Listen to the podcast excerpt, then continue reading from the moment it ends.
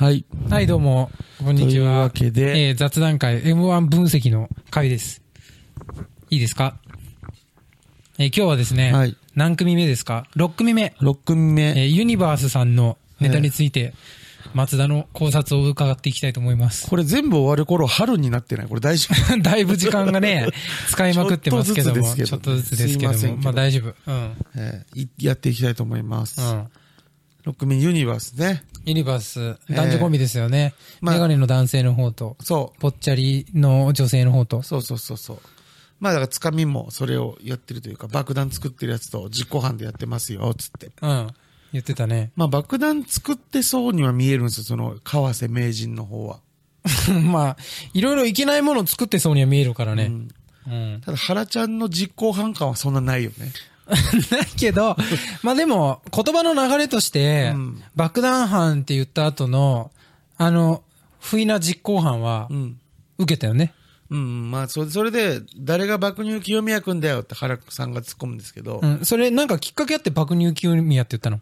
や、実行犯の後に？実行犯でやってますよって言った後にあ、そうなんだ。誰が爆乳清宮くんだよって、いや、言ってないわ、みたいなうん。くだりなんですけど、うん。あの、まあ、ここが受けてないですよね。ちょっとね、そこはね。はい。うん。まあ、正直、そこに関しては先に言っとくと多分、あうの、ん。最下位だったんじゃないですかね。そうだね。うん。個人的にも、なんていうんですかね。うん。まあ、中垣のレイジさんが言ってたように、はい。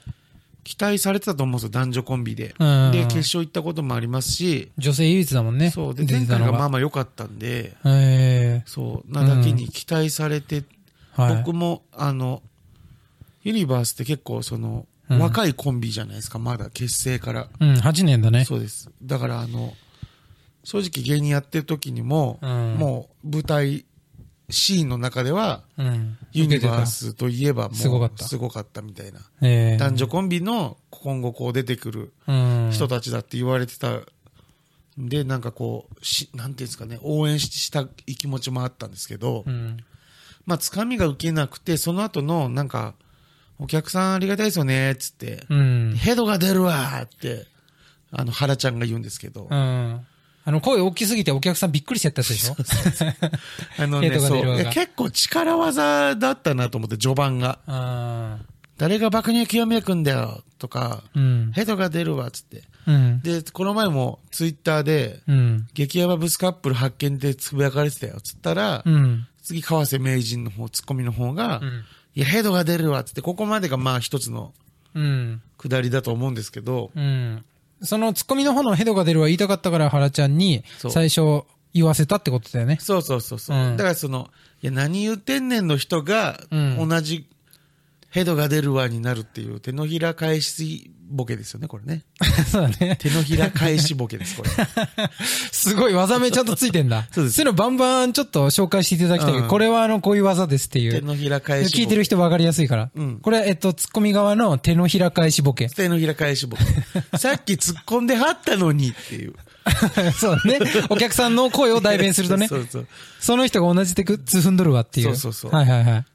で、まあ、その後、うん。これ以上配偶者面される前に、ろあの、遊園地ロケの練習しとこうみたいなはい。展開で、遊園地ロケのネタになっていくんですけど。まあ、言ったら男女コンビの特性を生かしたうん。ネタなんですね、この先が。うん。男女じゃないと成立できないようなネタを盛り込んでた。そうそうそうそう。うん。だから、激ヤバブースカップル発見ってなんないように、ちゃんとお笑いコンビとして認知されようみたいなネタなんですよ。はいはいはい。はい。うん。だから、カップルと思われるか思われないかっていうのがもう男性コンビではまあできないネタなんで。うん。で、まあその後すごい数の児童が待機してるよ、つって、いや、言い方悪いな、みたいな。社会風刺みたいな。そうです。でもまあ、まあ、風刺じゃないけど、まあ、その話題になったワードを入れ込むっていうね。そうなんですけど、うん。待機児童。まあもうこういうのって受けない。ああ、今の時代ってこと？うんそう松田君目線からすると。爆笑問題しか受けない。そうだね。なかなか聞く人の準備が整ってないと社会を指すってことはなかなか受けないよね。そうだ、うんまあ、原ちゃんみたいなキャラクターで明るく言ってるのがいいのかもしれないけど、はいはいはい。なんかやっぱピリってなっちゃうんだよ。うん。俺はね、どっちかっっていうと、その待児童が待機してるって言われた時に、今まで遊園地の話だったから、はいすぐにピンとこなくて、うん。保育園の話とか先にちょっと出てれば、まあそうねあ、繋げてきたって一瞬でわかるんだけど、まあそこら辺のなんかちょっとお客さんのついていけなかった感とかもちょっとだけ感じたんだよね、俺は。はいはいはいうん。でその後が、あの、おいくつですかつって、その児童に質問しに行って、うん。2ヶ月半、つって、天才児でした、つって。うん。2ヶ月半の児童が喋ってるみたいな展開になって、うん。で、好きなお菓子と指示してる政党を教えてください、つって。なんだその質問つったら、夕飯磨くとって、これはうまい答えが書いてくるんですよ、めちゃめちゃ。はあの、お菓子メーカーだけど、うんあの、政党っぽい名前のい。ね、はいはい。ところうん。で、そういう、このなんか枝葉だけど、こういうボケは僕全然あの面白かったんですけど、うん。あと私の方が子供好きだよって、いや、俺の方が子供好きだよ、バーって言い合って、うん。そのいい、私の方が好き好き好きってなって、激ヤバブスカップルじゃないんでって、周りの人に。うん。その好き好き言い合ってるから、激ヤバブスカップルだと思われうん。てるだろうなってことで、ここ突っ込むあれんですよの、ヘドが出るわのところの伏線を回収したんだよね、そこで。そうそうそう。だからまあ、あの、前に言ったやつ、回収ツッコミです、これ。あ、出た。ちょっと長めだけど。前に言ったやつ回収ツッコミ。決めてない場合ちょっと長くなります。決めとけや。決めてないのね。うん。まあ、はいここが軸でしょ。そうだよね。うん回収してるから。そうそうそう。最初に言ったやつ、つながりがここでできたわけだから、そうそうカップル。って勘違いされないってところが軸なんで、うん。でまあ、その後次ジェットコースター行って、はい。遠心力やなんやらのボケがありまして、うん。だこの辺がね、僕単発すぎて、こうネタのこの軸に、うん。まあもちろん遊園地。単発っていうのは、どういう？まあ一応遊園地っていうネタじゃないですか。だから、確かに、ジェットコースターでこうボケるのはありなんですけど、なんかわかんないけど、こう、ボケに行ってる感を感じてしまうんだよね。話し合いの中でボケがスッて出てくる感じというよりかは、あ無理やり、じゃあジェットコースター乗ろうっつって、わー、うんわー、わーっていう、わー、わー、わーって、まああれもリズム作ってて、漫才には必要なんだけど、あ。うん。言ってんなって思っちゃうんだよ。俺なんかその尖った見方なのかわかんないけど。ボケに向かってってそうこと？言ってボケにるなって。向かってジェットコースター乗ってんなって。お客さんがもう、あ、ボケ出てくるなって そうそうそう、分かりすぎちゃうっていうう。んうん。で、なんかこう、ちょっとだからその、ねなんていうのかな、るね。本当は木、樹木のこの真ん中にこう、しっかりとボケのラインが並んでたらいいんだけど、うん。枝葉っていうのは少し逸れてるというか、はいはいはい。無理やりこう、ちょっと遠いところにボケが行っちゃってるっていう感じ？ボケに行く展開を作っちゃってるみたいな。うん、なるほど、に。勝手に俺がまあそう見えちゃうっていうね。あで、その後に川瀬 M1 の2本目絶対、あーってでジェットコースター落ちるみあ。たいな。うん。これジェットコー M1 ス、うんはい、ごめん。M1 でしかできないボケみたいな感じなんだけど、うん。まあ正直この1本目自体があーってなっちゃってたなって思った。いや、何そのなんか性格悪い感じ。いや、相手の技を使って倒しに行くみたいなさ。M1 で M1 同行っていうボケを入れるのが俺あんま好きじゃなくて。うーんちょっと前から使い出されてる、なんだったらもう使い古されてる感じのやつで、新鮮さはないよね。えなんかそう、それをやることによって、僕ら台本ない漫才してます感出してるけど、いや、僕にとってはその前のボケが枝葉に見えてる以上、うん。これもなんか M1 だから M1 っぽいことやっとこう一個ぐらいっていう感じが見えてちょっと嫌なんですよね。ええ。うん。さ、ジェットコースターの次の展開ってなんだっけ？あとお化け屋敷です。お化け屋敷か、はい。だからそこの、ジェットコースターを題材にしてボケて、なんかお化け屋敷を題材にしてボケてっていう、この間に、つながりが全くないから、ん。全部枝葉にしか見えないってことでしょ、ううん何か一本つながりがあって、うんその中のジェットコースターとか、その中のお化け屋敷とかだったら、うん。ちゃんとなんか作り込まれてるなっていう感じがするってことでしょ、そうそうそううんあとやっぱ漫才って僕、まあ、かまいたち紹介した時も言って、かまいたち好きなんですけど、うん。なんか自分の考えが入ってるネタじゃないとなんか入ってこないんですよ。うん、まあ喋りますよってことだもんね、そうそう漫才ってね。これって本当その、うん言ったら漫才コントみたいな感じで、うん。もうほぼコントでなんかその自分らが言いたいことは最終的に何なのかみたいなのも、うん。まあ、あんま漫才にそこを期待するかどうかも人それぞれなんですけど、うん。あとはだから、まあ、この先でいくトム・ブラウンとかジャルジャルみたいな、うんもう自分のルールでネタをやってほしいっていう。のどっちかが見たいんですよね、僕は。自分の持論展開して、それが圧倒的おかしいか、うん。変なゲームだったり、ルールの上でネタを披露していくかっていう。はい。システム漫才みたいな。まあそうです。そういうのが。ルール作ってシステムにして、それをどんどん転がしていくみたいなのそうそうかそう、方が無理やりボケてる感が出にくいと僕は勝手に思ってるので、あーどっちつかずがオ、リジナルなんで。じなんか中途半端に両方手出した感じがあるってこと、ユニバースは。っていうかまああ、まあでも意見がなかったんだもんね。そう、無自分の意難、見。無難すぎた。うん。男女コンビだっていうところに、一組だけしかいないってところに、はいはいはい。こう、男女コンビらしいネタをって思いすぎたのかもしれない。もっと、あああ、なるほど。の、ユニバースらしいネタって絶対あったと思うんだけど、うん。男女コンビらしいネタでしかなかった。ユニバースらしいっていう。感じがなかったのかもしれない。あ、なるほどね。男女コンビのネタできちゃったっていう。ああ、うんそう予測したんだね、松田君そうは。僕はですね。だからその脇屋敷もいいから俺の後ろついてこい。後ろついてこいって言ってプロポーズしたんじゃないんですよっていう。うん。これは軸ですね。あと、うん漫才師、だって証明してやろうっつって、さ漫才師の説明細かく原ちゃんがしたりとか、うん。でウィキペディアじゃねえんだからみたいな。うん。で、漫才もう実際してみようっつって、で原ちゃんが普段と違う関西弁のなんかキャラクターで、うん。で、最終的になんか埼玉県民に対してどうこうどうこうとか言って、いや、お前神奈川県、神奈川県民やろがいみたいな、ロケできなくてもスタジオで MC すればいいんだよってって、かっこよってって終わるんですけど、うーん。なんかパンチが なかったかなと思っちゃって。ははい。多分前回出た時がすごく、決勝まで多分、あの、3組まで行ってないけど、パンチ、パンチっていうのはどういう、ぼらしさらしさ。あこの人たちにしかできない漫才じゃないとやっぱ勝てないじゃないですか。この漫才、漫才が、漫才ですよ。なんぼの漫才が、いや、向きになってそんないっぱい漫才漫才言わなくてもいいよ。が、なんかこう、うんこれ、このネタならユニバースじゃない男女コンビでもうん。成立してしまうというか。ああ。じゃあトム・ブラウンのネタとかジャルジャルのネタを他の人がやってもそうだね。出せるかっていうのの、なんかこうそういう個性を。ユニバースとしてうん印象に残らないう。そう。川瀬名人らしいツッコミがもっと満載のネタ、原ちゃんのススタイルのボケが満載のネタをもっと見たかったかそれが松田君の言うパンチ。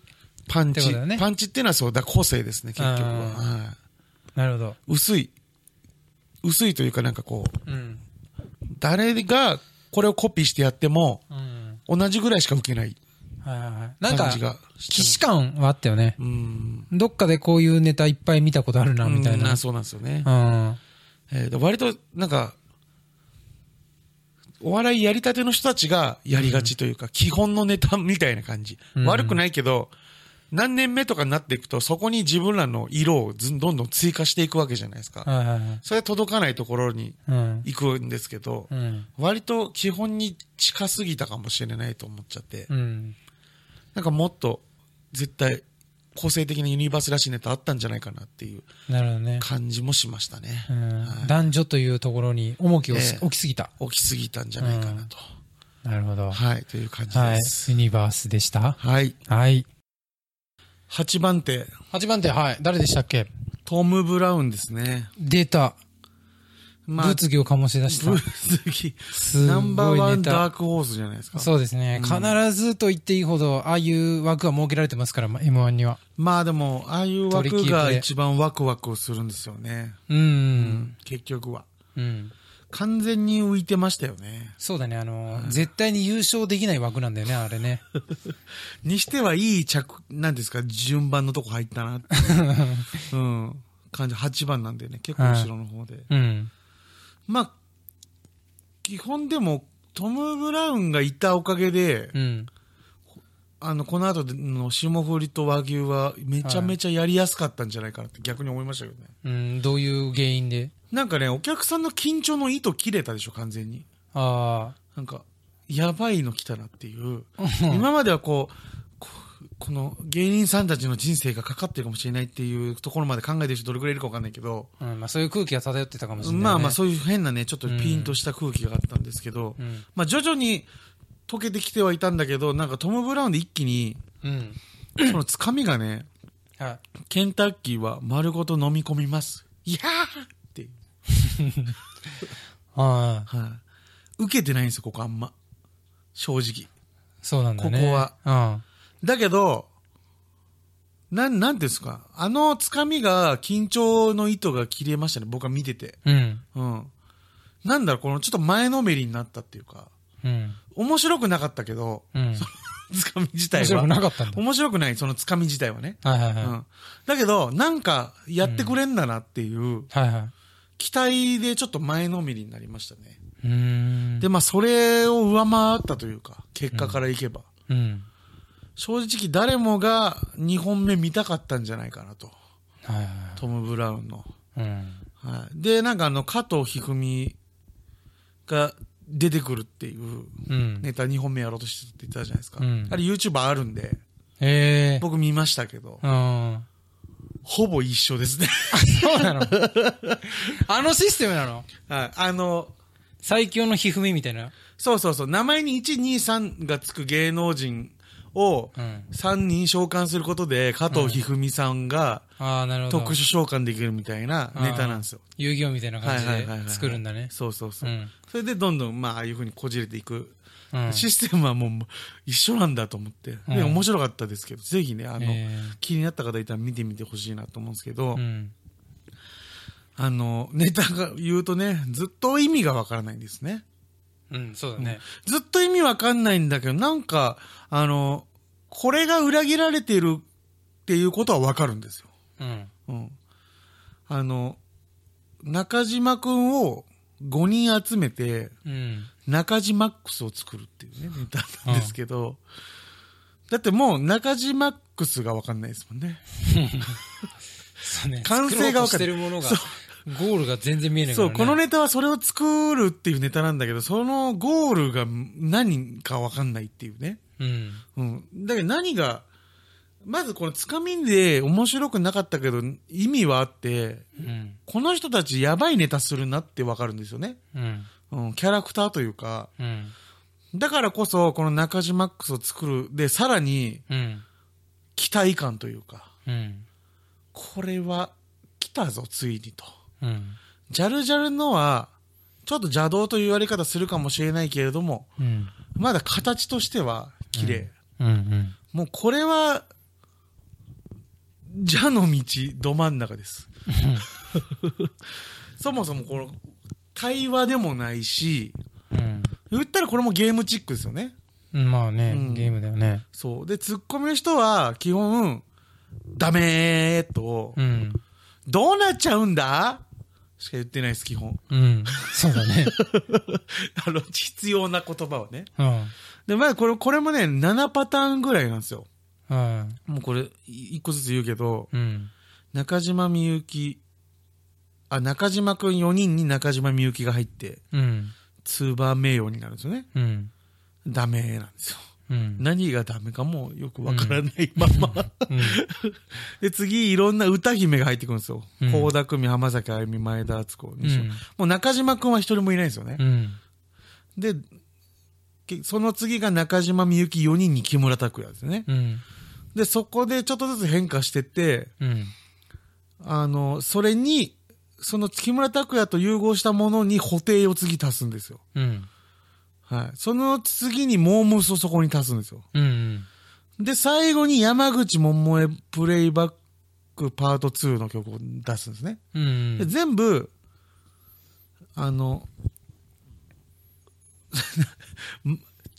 木村拓哉も、うん。ちょっと待って、ちょ待てよがあるじゃないですか。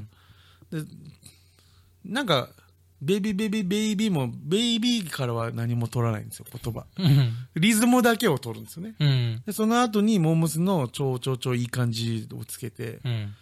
で、山口百恵で、なんかその、ちょっと待ってが入って、その、待ってって言ってる言葉ばっかりになってきたぞ、つって、うん。もう何も待たなくていいわよっていう、うん。意味わかんないっしょ。もう、花沢さんらしいんですよ、これが。あ、そうなんだ。そう、ネタ的には。もう何も待たなくていいわよ。誰？ってなって、うんこれ花沢さんつって。うんで。花沢さんがなんか、うん。出てきたことによって、最後中島くんが5人集まれて、うん。中島ックス、うん。やったっつ、やったっつって思いっきり頭叩くんですけど、うん。できたんで帰ります。何がおもろいですか、これ？正直。なんで見てるときはあんなに笑えるのかっていうね。うん。これ、読んだらめちゃめちゃわけわかんないし、うん。どこでで笑うんだろうと思うんですよ、本当に。うん。ただね、あの、ダメーっていうツッコミが僕めちゃめちゃツボでした。あ、そうなの？はい。好きでしたね。なんかもう、一つで行くんだと思って。うん。はい。あの、もうこの人たちのルールで遊ぶしかないんだなっていうね。はい。あと、その毎回毎回言う、その、どうなっちゃうんだ？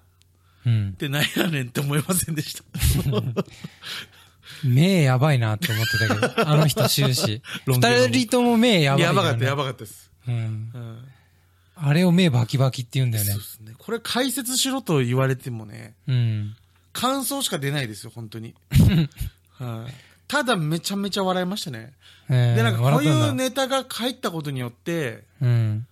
なんか、あ、そうだよね、お笑いってこう見るべきだよねっていううん。空気になった気がしたんですよ。うん。審査するとかそういうんじゃなくて、うん。何にも残んないのがお笑いなんじゃないかと。うん。ネタ終わった後に。うん。ただなんか笑ったなっていう、うん。あのなんか、トム・ブラウンの空間だけが M1 じゃない空間になってたんですよ。僕が見てる感じで。うん。だから特に何も思ってないです。だから。いいことかもしれないんですよね、これ自体は、本当に。まあでも、一つしかない、あの、変化球枠を、うん。今回トム・ブラウンが勝ち取ったってことだよね。ね。多分そこの枠を狙ってるコンビっていたじゃん。そう。きっとまあ予選とかでやさっ。て勝てるわけない人たちもいる、とりあえず M1 出て優勝できなくてもいいから、世に出たいっていう人たちがいるだろうから、絶対そこは戦いがあったはずなんだよね、この枠に。うん。で、トム・ブラウンが一番やばい ネタだったってことだよね。うん。で、なんか順位関係なく、この枠はテレビに使われる可能性が大いにあるんですよ。いや、まあね。うん。だからこそ、出るだけでも価値があるというか。いや、だから、で、これで、なんでトム・ブラウン選ばれたんだって思う方いると思うんだけど、うんでも、もう元から決まってる枠だよっていう、うんそこの中で戦いがあって、そこを勝ち抜いたんだよっていう。ことはね、ううんん。